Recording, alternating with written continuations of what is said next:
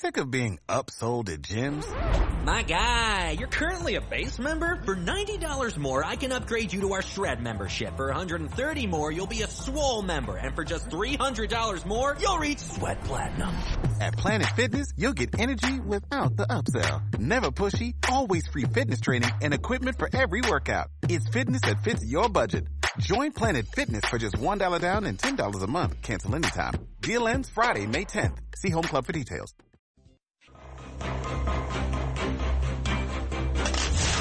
Back to the Larry Kudlow Show. Welcome back, folks.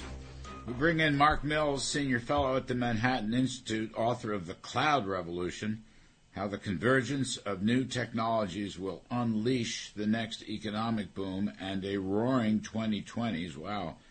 Host of the Last Optimist podcast, Mark Mills, welcome. Can we talk about? Uh, I want to continue this discussion. John Kerry is going to China.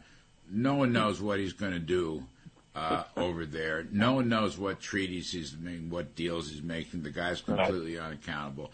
Um, but the point is that the White House itself, even though Biden hasn't paid any attention to it, put out a white paper from the Council of Economic Advisors and from the Office of Management and Budget, Mark.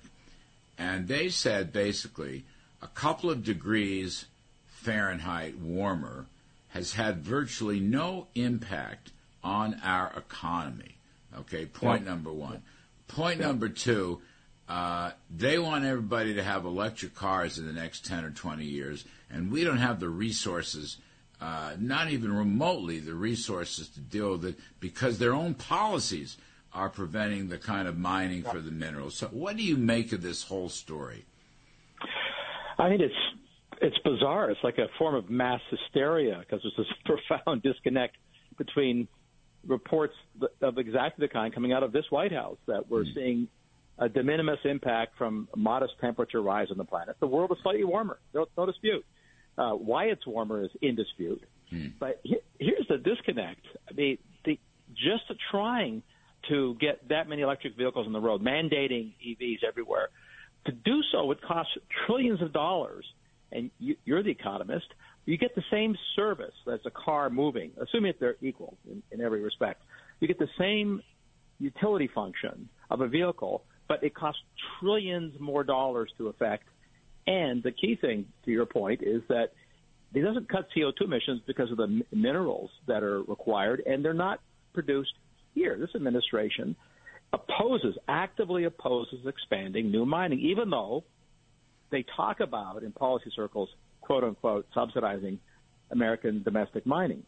It's not happening. It's it's a uh, it's truly surreal. I mean, frankly, I don't think I've ever seen anything quite as surreal in my career. You know, you have written about this, the whole commodity angle, minerals, resources, commodities. Yeah. Um, yeah. So digging this stuff up. So if you want to have electric cars, you got to have batteries. So we need yep. all these minerals and commodities to go into batteries. But that excavation will unleash quite a bit of carbon. So isn't that sure. sort of self-defeating? Well, that's the that's the key pillar of these electric vehicle mandates and uh, bans of conventional cars is to cut CO2 emissions. And you're absolutely right. So, uh, what a single EV has a battery that weighs, which most people I think now by now know, weighs about a thousand pounds. And to manufacture that battery somewhere on Earth, you have to dig up for that one car something like 500,000 pounds of the Earth. Mm. Using big, big, heavy oil burning machinery. I mean, mm. 40% of the world's industrial energy is in mining, and that's before we have an incredible expansion to try to make all the minerals elsewhere. So you end up emitting as much, and sometimes, this is the kicker, more CO2 elsewhere on the planet in service of building an electric car to eliminate the burning of hydrocarbons that emit carbon hmm. dioxide later. I mean, it's it's it's a it, it, so words fail, and rarely am I at a loss for words. Hmm. it's it's dog chasing tail, and yes. look from a common sense standpoint, how can people not understand that? How can I mean, for example, yeah. look, I'll yeah. start with policymakers. You know, yeah. I, how can they not understand that? But ordinary people who look at this story, how can they not understand that? It's look, you want an electric vehicle, fine, but we're spending trillions of dollars to subsidize this stuff. I mean, the Inflation Reduction Act, Mark, which is the biggest, uh, you know, all these tax credits for EVs, Yeah. has now been priced at over one trillion dollars. But people don't, don't understand what goes into this so that we can actually have these electric vehicles. You know, most people that I talk to day to day life are shocked at the numbers, so they don't know it. So it's a classic form of either ignorance, disinformation, or just lack of curiosity. And then for those who are told it, we have this this uh, surreal naivete that if we just wave subsidies and mandates around, that the mines will suddenly exist, that they'll produce the stuff in a perfect way at a low cost. I mean, it's literally the, the response of many policymakers when you tell them that look, we're going to have to dig up a lot of stuff. We're going to have to dig up megatons of the earth to build that many batteries for that mm. many cars somewhere, and that'll get expensive. It'll cause inflation in copper, inflation in aluminum, which will make mm. appliances more expensive. They wave the magic hand of subsidizing technology, the market. Their view of the market forces, they'll respond. We'll get the stuff.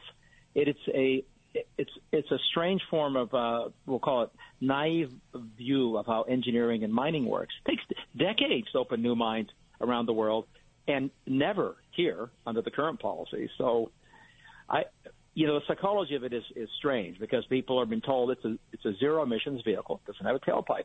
Yes, I noticed that, but the emissions occur elsewhere. And again, the point here is the the materials and the commodities. It's, yes, you have to build regular cars out of materials, but 85% of the weight of a regular car is steel and iron.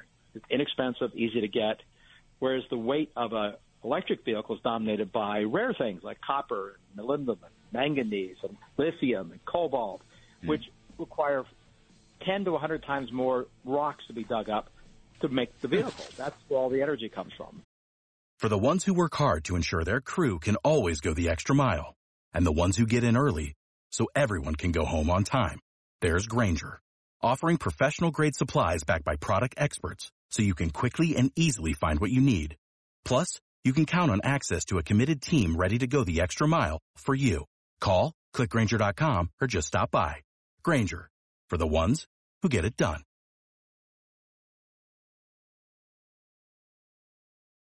Boy, there's no common sense here. Mark Mills, thank you. I'm Sorry we didn't have more time. Senior fellow, Manhattan Institute, and author of The Cloud Revolution How the Convergence of New Technologies Will Unleash the Next Economic Boom and a Roaring 2020s. And he's got the Last Optimist podcast.